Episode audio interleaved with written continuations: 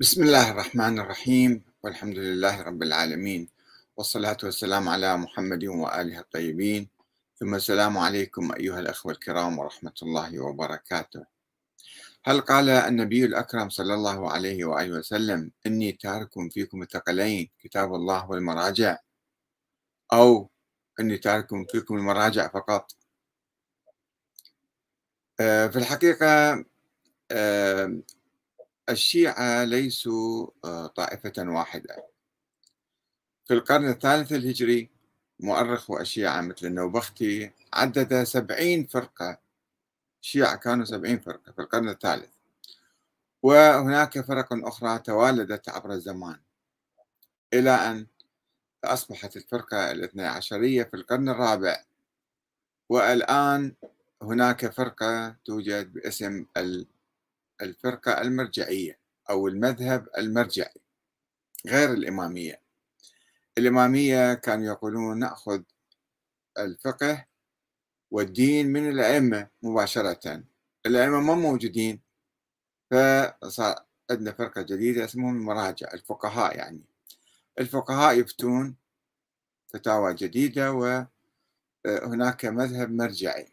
المذهب المرجعي ما يشترط أن يكون الإمام يعني المرجع. آه، معصوما أو معينا من قبل الله تعالى أو من السلالة العلوية الحسينية اللي الإمامية كانوا يشترطون الأئمة آه، والحكام طبعا أن يكونوا بهذه الصفات. الشيعة المرجعية لا يشترطون أي صفة من الصفات يقولون لا يكفي واحد مجتهد يكون إحنا نتبعه. وأيضا الذين يتبعون المراجع على أقسام قسم يقولون نستشيرهم مثل ما قبل ألف سنة مثلا. طلعوا في رواية نسبوها الإمام المهدي ما موجود. قال وأما الحوادث الواقعة فارجعوا فيها إلى رواة حديثنا رجعوا للرواة المحدثين هذول الأخباريين الآن يتشبثون بهذه الرواية أيضا. يقول نحن نتبع الأئمة كيف نتبعهم؟ هم ما موجودين نتبعهم من خلال اتباع أحاديثهم. هناك فرقة الآن أو تيار بالحقيقة أو جماعة كبيرة يسموهم الأخباريين. الأخباريون هم يقولون إحنا ما نقلد المراجع إحنا آه ناخذ الأحاديث الموجودة بالكافي وبكتب الحديث الأخرى. طبعا يقولون لهم المجتهدون يقولون هذه الكتب بها أحاديث ضعيفة ومتناقضة كيف يمكن تعرفوا أنتم لازم نجتهد حتى نطلع الفقه الصحيح والحكم الصحيح. المهم مثلا في أشياء كفريات في الأحاديث. تحريف القرآن في أحاديث مال الغلاة الأئمة مثلا يخلقون الكون الأئمة يديرون الكون يرزقون يحيون يميتون. هذه مو أحاديث صحيحة. المجتهدون يقولون هذه أحاديث باطلة ودخيلة في تراث أهل البيت. الأخباريون يقولون هم نعرف. إحنا شوف إيش ما أكو حديث قدامنا ناخذه. المجتهدون الذين آمنوا بالاجتهاد في البداية وفتحوا باب الاجتهاد الشيخ المفيد الشيخ الطوسي قبل ألف سنة في القرن الخامس الهجري. كانوا يقولون يعني ما تقلدونا ما تقلدون المجتهد لازم نجتهد إحنا حتى نميز الأحكام والأحاديث الصحيحة ولكن لا يجوز التقليد لا في العقائد ولا في الفقه. إنما على كل إنسان أن يجتهد. كل إنسان يجب أن يجتهد. وإذا لم يستطع أن يجتهد فلاح عامل مثلا يشتغل على باب الله فعليه أن يسأل عن الدليل. مو كل ما يقول المجتهد هذا هو حجة. ولكن رووا رواية أخرى أن جماعة آخرون رووا رواية أخرى قالوا لا. الراد عليهم كالراد علينا. والراد علينا كالراد على الله وهو على حد الشرك بالله. أنا لا المجتهد ما يقول المجتهد لازم نأخذ كلامه. اللي أسسوا المذهب الاثنى عشري لم يكن يقولون ذلك. الشيخ الطوسي مثلا لم يكن. شيخ الطائف يسموه. لم يكن يقول ذلك. يقول ما يجوز. عليكم أن تسألوا عن الدليل. خاصة إذا كان في آراء متعارضة. ما يصير تأخذون أي واحد كان. اسألوا اسمعوا لهذا واسمعوا لذاك أو روحوا اقروا كتب هذا وكتب ذاك وشوفوا ماذا يقول هؤلاء وماذا يقول هؤلاء. إيه، واعملوا بعقلكم أنتم. لا يوجد حجة على الله من بعد الرسل ولا يوجد حجة. المرجع ليس حجة الله. المرجع فقيه. قد يشتبه قد يكون عنده هوى قد ينسى قد يغفل قد يكون منافق. قد يكون كافر أصلا بالله تعالى وبالدعايه والاعلام مثلا صار هذا آية الله. ما يصير يعني مستحيل؟ لا يصير. شوفوا بعض الولاة المفوضة الملعونين على لسان الإمام الصادق الآن داخلين بالحوزة. وما يقولون إلا بعدين تطلع شاي من شاي من هناك. يعني من الناس ما يعرفوهم ما يعرفون عقائدهم شنو هي. عقائد مال المفوضة والغلاة وصارين مراجع والناس ما يعرفوهم. اما يسكتون أصلا ما يتكلمون عندهم عقائد باطنية منحرفة أو أحيانا تظهر من عندهم من هنا وهناك تظهر فعندنا مشكلة. فاذا آه آه الذين آه فتحوا باب الاجتهاد قالوا لا يجوز التقليد الأعمى. إنما إما كل إنسان يجب أن يكون مجتهدا أو يعرف الدليل يسأل عن الدليل مو شامي عامي ياخذ أيوه هذا شافه ما شاء الله عنده لحية وعمامه كبيرة خلاص هذا صار صار إمام مقدس ومعصوم وكلامه صحيح مو هالشكل. بس أكو ناس يقولون لا العلماء هذول ما يقولون إحنا بعد لازم نسمع كلامهم. في العقيدة وفي الفقه وفي كل شيء. هذول أسميهم أتباع المذهب المرجعي. أتباع المذهب المرجعي بصورة عمياء. يعني هذول صايرين مكان الله. ناس يعبدوهم مو يقلدوهم يعبدوهم عبادة. لأنهم يحلون لهم الحرام ويحرمون لهم الحلال. فهكذا يوجد الآن عندنا مراجع. شوفوا مسائل كثيرة موجودة.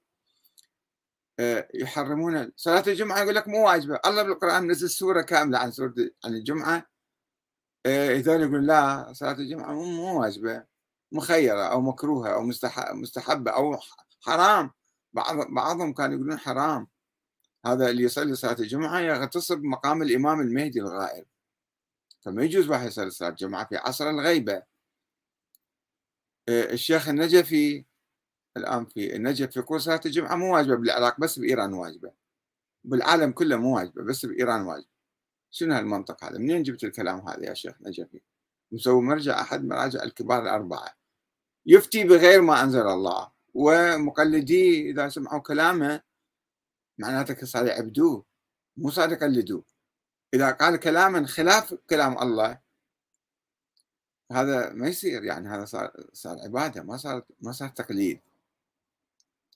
لذلك أنا أقول يعني وضعت هذا عنوان شوية مثير آه، لكي أهز هؤلاء الناس النيام الذين يعبدون المراجع مو يقلدون المراجع.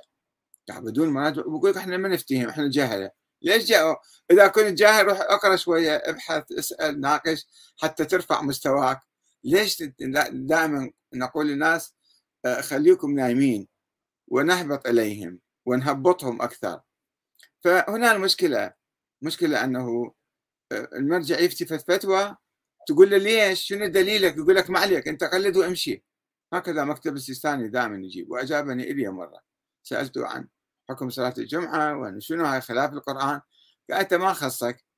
أنت قلد وامشي هذا الكلام يعني عبادة. يعني دعوة لعبادة الأشخاص اللي يسموهم فقهاء. الله أعلم بفقههم. هم هم مقلدون. وفتوكوبي كل رسائلهم وما يعرفون شنو سبب الحكم اللي يفتون به على المشهور يمشي. فهذا ما يصير هذا يعني نوع من يعني العبادة تصير هسه خلينا نجي على الحديث الأول هو منين جايبين ذول الكلام مال منين جايبين شرعيتهم وقدسيتهم هالهاله وهم الحكام الشرعيون ونواب الإمام وهم ولاة أمر المسلمين. جايبين من هاي الفكرة إن هم كل واحد أعتقد أنه صار مجتهد. أعتقد مجتهد لو مجتهد الله أعلم. أنه هو نائب الإمام المهدي الغائب اللي هو ما باحث أصلا ولا دارس ولا قاري. أنه هذا الإمام هذا الشخص الثاني عشر محمد بن حسن العسكري شخصية حقيقية ام فرضيه فلسفية أصلا ما موجود ولا موجود ولا غائب. ما باحث الموضوع يقول لك أنا نائب هذا الإمام. مثل ذلك النواب الأربعة اللي دعوا انهم هم نواب الإمام الخاصون وكذبوا على الناس ودجلوا عليهم وطفل عمره خمس سنين. شلون يعطي نيابه ومن شافه حتى يصدق؟ هذا مطي وكالة العثمان بن سعيد العمري وبعدين ابنه والصمري والنوبختي وما أدري منو. فهذا ما يصير يعني شلون؟ هاي كلها جهل جهل وتضليل للناس وخداع. طيب الأئمة الحديث اللي يستندون عليه يقول إحنا امتداد للإمامة. خلينا نشوف الإمامة شلون كانت على شنو قائمة؟ الإمامة نفسها الأئمة الاثني عشر على شنو قائمة النظرية هذه؟ هل هي نظرية قرآنية أو من النبي محمد جاية أو بعدين ناس اختلقوها؟ شنو المستند الأساسي مالها؟ طبعا هم يجيبون عدة مستندات. حديث الغدير وحديث الثقلين هذا أكثر شيء يتمسكون فيه. يقول لك حديث الثقلين النبي قال إني تارك فيكم الثقلين كتاب الله وعترتي أهل بيتي. بعد لازم إحنا نتبع الأئمة. هكذا كان يقول الإمامية في ذلك الزمان قبل 1300 سنة في زمن الأئمة. طيب خلينا نقرأ نشوف اللي الجدل اللي مشى بعدين. آه، في القرن الرابع احتدم الجدل حول هذا الموضوع. وكان هناك فرق شيعية عديدة زيدية كان عندهم دول والفاطمية عندهم دول والاثنا عشرية ولدوا في القرن الرابع الهجري على أيام الشيخ المفيد والشيخ الطوسي والشيخ الصدوق وذول الجماعة. الشيخ المفيد الذي هو مؤسس المذهب الاثني عشري على ماذا يستند؟ مو على حديث الثقلين؟ خلينا نشوف رأيه رأيه بحديث الثقلين. ماذا يقول الشيخ المفيد؟ الشيخ المفيد يروي حديث الثقلين يقول أخبرني أبو حفص عمرو بن محمد بن علي الصيرفي اللي هذا من أكبر الدجالين كان ذاك محمد بن علي الصيرفي الكذابين. المهم يروي عنه يقول حدثنا جعفر بن محمد الحسيني قال حدثنا عيسى بن مهران قال أخبرنا يونس بن محمد قال حدثنا عبد الرحمن بن الغسيل قال أخبرني عبد الرحمن بن خلاد الأنصاري عن أكرمة عن عبد الله بن عباس. قال إن علي بن أبي طالب والعباس بن عبد المطلب والفضل بن العباس دخلوا على رسول الله صلى الله عليه وآله في مرضه الذي قبض فيه. إلى أن يقول فخرج النبي يعني في ملحفة وعصابة حتى جلس على المنبر. ثم قال آه، آه، محل شاهد. ألا أني لاحق بربي وقد تركت فيكم ما إن تمسكتم به لن تضلوا. كتاب الله تعالى بين أظهركم. تقرؤونه صباحا ومساء. فلا تنافسوا ولا تحاسدوا ولا تباغضوا وكونوا إخوانا كما أمركم الله. شايف شلون هنا ما يقول أني خلفت فيكم الثقلين يقول كتاب الله. أكد وركز على كتاب الله تعالى. وقد خلفت فيكم عترتي بعدين يضيف النبي يقول وقد خلفت فيكم عترتي أهل بيتي. وأنا أوصيكم بهم. ليوصي المسلمين بأهل البيت. ثم أوصيكم بهذا الحي من الأنصار. ليوصيهم أيضا بهذا الحي من الأنصار. أن ذولا جاهدوا وآثروا على أنفسهم وكذا ديروا بالكم عليهم. فقد عرفتم بلاهم عند الله عز وجل وعند رسوله وعند المؤمنين. ألم يوسعوا في الديار ويشاطروا الثمار ويأثروا وبهم الخصاصة فمن ولي منكم أمرا يضر فيه أحدا أو ينفعه فليقبل من محسن الأنصار وليتجاوز عن مسيئهم. الوصية بالأنصار الوصية بالعترة مو الوصية للعترة أو الوصية للأنصار وصية فيهم الوصية بهم. يعني أنتم ديروا بالكم عليهم هسه العترة من هم؟ خلينا نسال الشيخ المفيد من هم العترة اللي النبي وصى بيهم؟ ما دي يقول دول أئمة وحكام وعلماء ولازم تسمعوا كلامهم دي يقول ديروا بالكم عليهم على أهل بيتي من هو أهل بيته؟ الأنصار عرفناهم فعنده في كتاب اسمه الجارودية طبعا الحديث الأول ينقل الشيخ المفيد في كتاب الأمالي صفحة 46 إلى 47 نجي على نسأله الشيخ المفيد. من هم العترة؟ كان في جدل ذيك الأيام أيضا في القرن الرابع بين الاثني عشرية وبين الزيدية. الزيدية كانوا يقولون إحنا كلتنا من أهل العترة أبناء الحسن وأبناء الحسين. الشيخ المفيد يقول لهم لا أصلا هذا الحديث ما يفيد على دليل على الإمامة. قالت الإمامية صفحة 40 من كتاب الجارودية للشيخ المفيد. يقول قالت الإمامية طبعا حوار طويل أنا آخذ لكم فقرات من عندي. قالت الإمامية هذا الخبر إني تارك فيكم الثقلين كتاب الله وعترتي العتره من هم العتره هذا الخبر بأن يكون حجة لمن جعل الإمامة في جميع بني هاشم. أولى من أن يكون حجة لما جعلها في ولد فاطمة فقط تحصروها أنتم إذا العترة إذا العترة الله النبي جعلهم أئمة وحكام. فالإمامة تصير بمن؟ بكل العترة اللي هي كل بني هاشم العترة يقول الشيخ المفيد لأن جميع بني هاشم عترة النبي وأهل بيته بلا اختلاف. ما حد ما يختلف أن هم عترة النبي. هذا صفحة 40 في كتاب الجارودية. ثم يقول أيضا يضيف قالت الإمامية لا يعني الذرية العترة مو يعني الذرية هم الزيدية يقولون مثلا لا العترة مو كلهم فقط ذرية النبي. يقول لا يعني الذرية دون الأخوة والأمومة وبني العم.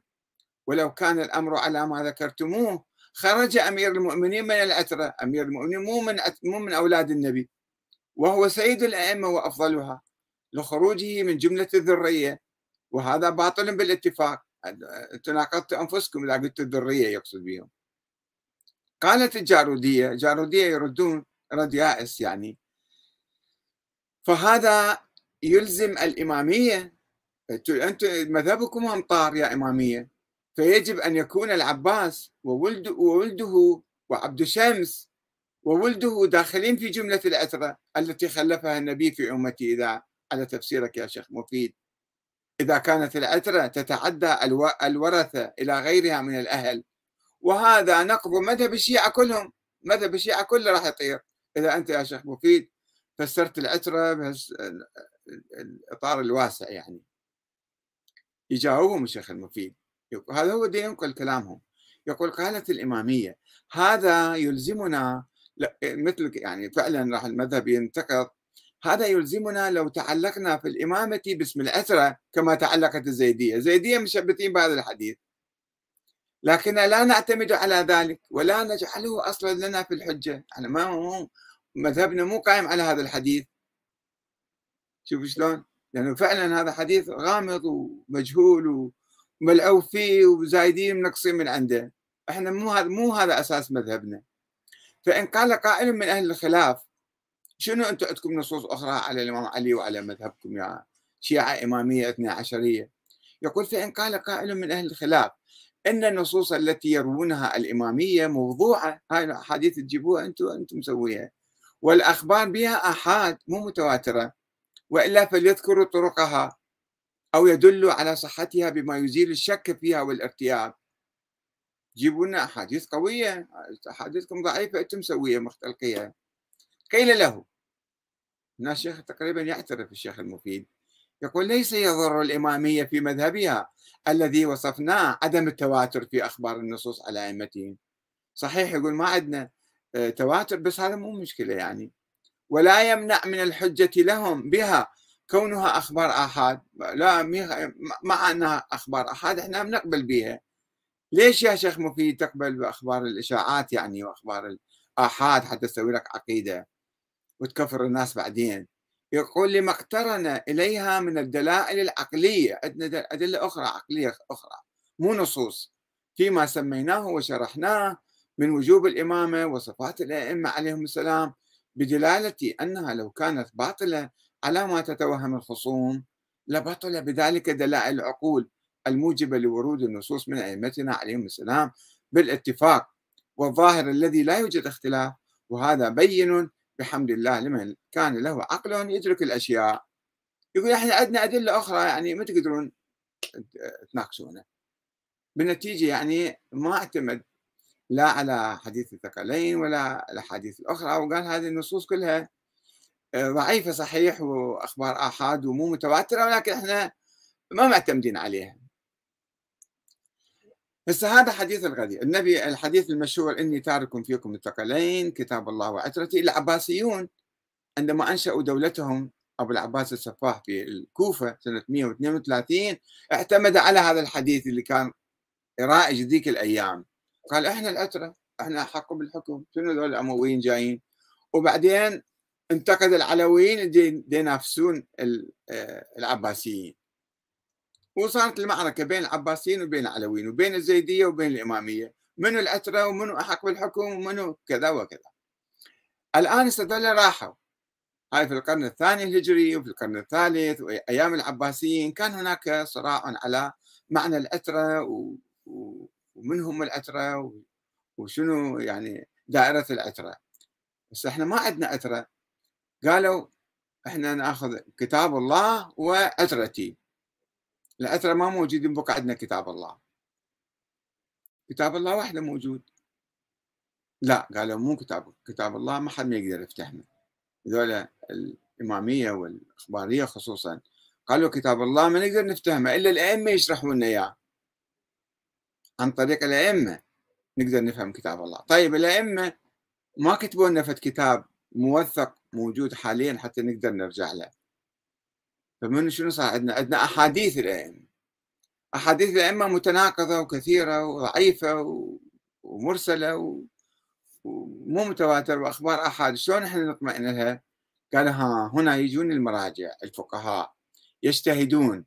وبالتالي إذا المجتهد اجتهد فهذا حكم الله يصير. والراد عليه عليه كالراد على الأئمة والراد على الأئمة كالراد على الله. هو مو معلوم الراد على الأئمة يعني راد على الله. ما ما الشيخ المفيد ما قدر يثبت موضوع إمامة الأئمة بالنصوص والآيات والأحاديث وكذا. قال لا هي فعلا هي أخبار ضعيفة. طيب بس إحنا جينا مرتبة أخرى المراجع الآن. شوف المراجع عندهم في النوع من القدسية مسوين وما يصير ترد عليه. نرجع هذا ما يصير تناقشه ما يصير تقترح عليه ما يصير تسأله. أنه في أي شيء في أي شيء في المسائل المالية وين إيش قد تجيك فلوس بالسنة؟ وين تروح؟ وين تصرفها؟ ماكو حساب كتاب. زين هاي المسألة أنت أفتيت بيها مثلا. خلاف القرآن. ليش تفتي خلاف القرآن؟ يقول لك أنت ما عليك قلد وامشي. ها صار صارت عبادة ما صار تقليد. ما صار تقليد. فهنا عندنا المشكلة انه صار عندنا مذهب جديد مو مذهب إمامي مذهب مرجعي الآن. الأئمة راحوا ناخذ من الأئمة مباشرة الأئمة راحوا ما عندنا وسيلة إليهم وانقطعوا. بس الآن المراجع أقول لك هم المراجع هم بعد امتداد لخط الإمامة. وعندهم قدسية وهذا مقدس وهذول نواب الإمام ما يصير أنت تناقشهم وتعترض عليهم. فالمشكلة هنا الان إحنا اعتماد على نظرية ظهرت في القرن الثاني هي اسمها نظرية الإمامة ووصلت إلى طريق المسدود وانتهت وراحت وأجوا بعدهم أجوا الاثنا عشرية الشيخ المفيد والطوسي والصدوق وهذول سووا لنا النظريه وقالوا يا اجتهاد. زين الاجتهاد مو في المسائل الواضحة والبديهية والموجودة بالقرآن وبالعقل لا في المسائل الغامضه ولازم المجتهد يعطي دليله مو إنه يقول بدون دليل. هذا كان أول هسه صار اسوء لا التقلد وإذا ما قلدت أعمالك باطلة. كل أعمالك باطلة تصير صلاتك وصومك وحجك وكل شيء باطل, باطل. ليش؟ من قال لازم نقلد حتى أعمالنا تصير صحيحة؟ لا صار عندنا مثل مثل الولاية إنه ما إذا ما واليت المرجع التقليد نوع من الولاء. مو فقط اتباع المسائل الفقهية. إذا ما اتبعت المرجع اعمالك كلها باطل لازم تقلد. يرهبون الناس ما تقلد أعمالك باطلة. مثل ما كان الإمامية يقولون إذا ما تتبع الإمام أنت أعمالك باطلة وإذا جبت الأرض ذهبا وصليت وصمت وحجيت وزكيت وكل شيء سويت بس ما عندك ولاية أنت تروح للنار. هسه نفس الشيء ذول يقولون. المذهب المرجعي هكذا يقول من سيد كاظم اليزدي قبل 100 سنة حتى الآن. انه التقليد واجب إذا ما قلدت أعمالك باطلة. يعني شنو التقليد؟ يعني الولاء. يعني تتبع تقول هذا زعيمي هذا مرجعي هذا قائدي. وتسمع كلامه ما يقول لك تسمع كلامه؟ لا فكر أنت حاول تفكر. إذا كلامه صحيح ومستند على القرآن وعلى السنة النبوية الثابته وعلى العقل أخذ كلامه. يقول لك مثلا تعال قاوم المعتدين. قاوم داعش مثلا. هذا كلام معقول هذا كل إنسان يدركه مو ما يحتاج فتوى أصلا. فهذا شيء طبيعي. بس إذا قال لك لا تقاوم المحتل محتل أجنبي جاي محتل بلدك لا تقاوم اسكت هذول ضيوف. يجوز إحنا نتبع هذا المرجع الشكل كما ينسب للسيد السيستاني مثلا. ساكت ما يتكلم. أو ترك الحكم ترك الحكومة وما يتدخل أصلا. أو أو يطالب بإسقاط هاي الحكومة أو إسقاط ديكه ليش يسقطها مثلا شنو حق شنو هو عنده سلطة شرعية حتى يطالب بإسقاط هذا أو إسقاط ذاك؟ أو تنصيب هذا أو تنصيب ذاك. فهذه يعني لازم إحنا نعرف حدود الفقهاء. الفقهاء نحتاج إلى فقهاء حقيقيين يتفقهوا في الدين. مو يجين يقولون والله الأئمة خلقوا الكون. والله الأئمة هم الله فوض لهم. إدارة الكون الحياة والرزق والموت وكذا بيديهم. هذا كفر. وأكو ناس لابسين عمايم يقول لك إحنا مراجع بالنجف وبقوم يقولون هذا الكلام أو ما يقولوا يعتقدون به سرا بس ما يظهروا للناس. واحيانا تطلع فلتات من لسانهم. فإحنا ما لازم ذولا نسمع كلامهم ذولا يعني عندهم شرك. هسه ما أقول هم مشركون ولكن هذا كلامهم في شرك وفي كفر وفي جهل وفي غلو فاحش وفي ابتعاد عن خط أهل البيت وعن الإسلام حتى. فإحنا شلون نتبعهم؟ يلا خلص قلد هذا علم العلماء يلا امشي وراه مو هالشكل التقليد. لازم تفتح عيونك وتشوف هذا عقيدته شنو فقهه شنو حقيقة هو فقيه ومجتهد لو لا بس بالدعاية والإعلام صاير. تسأله سؤال يجاوبك يعرف أو وكلاء يجاوبوك. هو ما يجاوب ما يتكلم بس أكو حاشية عنده ذولا. يجاوبون فأحد الأخوة يعترض يقول أبو أمين الأسدي من كربلاء يقول المراجع ذكرهم الله في كتابه الكريم. بسم الله الرحمن الرحيم. اسألوا أهل الذكر إن كنتم لا تعلمون. زين. يعني هاي أول مرة واحد أسمع أنه هاي جابوها على الأئمة. أحاديث سووا أحاديث قالوا الأئمة هم أهل الذكر ونسأل الأئمة. بس الأئمة راحوا وصاروا المراجع المرة أهل الذكر. فيجاوب الأخ عباس حسين يقول ما هذه الجرأة على الله يا رجل؟ شنو؟ قاعد تفسر القرآن بكيفك. فيتعجب أبو أمين يقول له أين الجرأة؟ آية واضحة وضوح الشمس وضوح الشمس. من هم برأيك أهل الذكر؟ أليس العلماء الذين درسوا سنين طويلة؟ ومن يقول لك درسوا؟ شفتهم قعدت يمهم. صار له خمسين سنة بالحوزة بس مو يقول لك دارس ويقرأ ويبحث يجي يقعد جلسة وينام بالدرس لينالوا أعلى مراتب الاجتهاد. طيب وين علمهم؟ وين شفت علمهم أنت؟ شفت كتبهم شفت أبحاثهم دراساتهم؟ ويبدو أنت لا تقلد أي مرجع يخاطب عباس حسين. الله يهديك للصواب. تحياتي واحترامي. فيجاوب الأخ آه، محمد فياض. يقول له اسألوا أهل الذكر. تخص موضوع آدمية الرسول أن الإنسان النبي كان بشر. وأهل الذكر المقصودين في الآية هم أهل الكتاب. ارجع للآية وسوف سوف ترى ذلك جليا. آه نعم. فهنا أيضا آه، يدخل الأخ عدي باش يقول أستاذنا الفاضل هو حديث الثقلين فيه إشكال بسبب اختلاف مضمونه باختلاف رواته فكيف يكون الأمر مع المراجع؟ إذا كان لابد من وجود من يرعى مصالح البلاد والعباد فالاعتصام بحبل الله يعني القائد. الكفو الذي يحكم بالعقد الاجتماعي يعني بالدستور. لطيف أحمدي يقول وليس في شيء من طرق الحديث حديث الثقلين الأمر باتباع العترة. ما في اتباع العترة. من هم العترة حتى نتبعهم ما نعرف؟ بل إنما فيه مطلق الوصية بهم ومودتهم ومراعاة حقوقهم أهل بيت النبي اللي كانوا في ذيك الأيام مو إلى يوم القيامة. والحديث في صحيح مسلم قام رسول الله صلى الله عليه وسلم يوما فينا خطيبا بماء يدعى خما بين مكة والمدينة. ذيك الرواية تقول قريب ما يموت النبي في في المسجد اجى يتكلم الكلام هذا. أكو رواية أخرى تقول لا هو حديث غدير هذا. آه، فحمد الله وأثنى عليه ووعظ وذكر ثم قال أما بعد ألا أيها الناس فإنما أنا بشر يوشك أن يأتي رسول ربي فأجيب. نفس الكلام مال المسجد هذا. وأنا تارك فيكم ثقلين أو ثقلين. في ذاك الحديث اللي رواه الشيخ المفيد ما في إني تارك فيك ثقلين. أولهما كتاب الله فيه الهدى والنور فخذوا بكتاب الله واستمسكوا به. فحث على كتاب الله ورغب فيه. تركيزه كان على كتاب الله. ثم قال وأهل بيتي أذكركم الله في أهل بيتي أذكركم الله في أهل بيتي أذكركم الله في أهل بيتي ثلاث مرات. فدي يوصي بيهم مو دي يوصي لهم. فقال له حسين الراوي هذا واحد يسأل الثاني ومن أهل بيته يا زيد؟ أليس نساؤه من أهل بيته؟ قال نساؤه من أهل بيته. أول شيء هو أهل بيته عن النساء. ولكن أهل بيته من حرم الصدقة بعده. قال ومن هم قال هم آل علي وآل عقيل وآل جعفر وآل عباس. قال كل هؤلاء حرم الصدقة؟ قال نعم. فهنا يعني حديث يقارب ذاك الحديث الأول بس هو التركيز على آه، القرآن الكريم والوصية بأهل البيت ديك الأيام.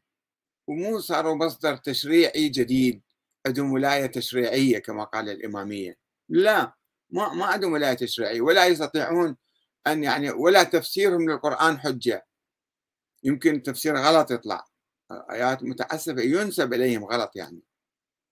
فإذا إحنا عندنا مرجع واحد هو القرآن الكريم. كما يقول الأخ أحمد علي البصراوي. يقول القرآن الكريم هو مرجعية المسلمين ولا شيء سواه. الآن إحنا ما عندنا إلا القرآن كل شيء لازم نرجع للقرآن فإذا شفنا فد مرجع يخالف القرآن نضرب به وبفتاواه أرض الحائط. هذا ما عنده شرعية ولا عنده قدسية. أو العقل ندير حياتنا بالعقل. اللي القرآن يأمرنا بالعقل أيضا وبالعمل. ليش الله طانا عقول حتى نعمل فيها. فإحنا نحتاج نظام سياسي نحتاج نظام ديمقراطي مثلا عادل نحتاج حاكم يدير أمورنا. هذا بالعقل. حتى لو الله ما قال اتبعوا الشورى في انتخاب الحاكم العقل يقول أفضل طريقة لانتخاب الحاكم هي الشورى. مو الحكم العسكري ولا الوراثي ولا الفوضى لازم عندنا نتشاور بيناتنا والناس كلهم متساوون فيما بينهم. فإذا آه، هذول اللي يقولون إحنا عندنا مذهب مرجعي ونعبد المراجع أو نطيعهم في كل شيء نقلدهم في كل شيء هؤلاء فريق من الشيعة وليس كل الشيعة الآن الشيعة عموما يؤمنون بالقرآن الكريم ويؤمنون بالنظام الديمقراطي. يعني بنظام الشورى مثل بقية المسلمين. فعلينا جميعا أن نتحد تحت ظل القرآن ونظام الشورى حتى نتوحد ونتحرر من هيمنة هؤلاء أدعياء العلم اللي يسمون نفسهم مراجع وبعضهم الله أعلم بعلمهم وبإيمانهم وبدينهم. والسلام عليكم ورحمة الله وبركاته.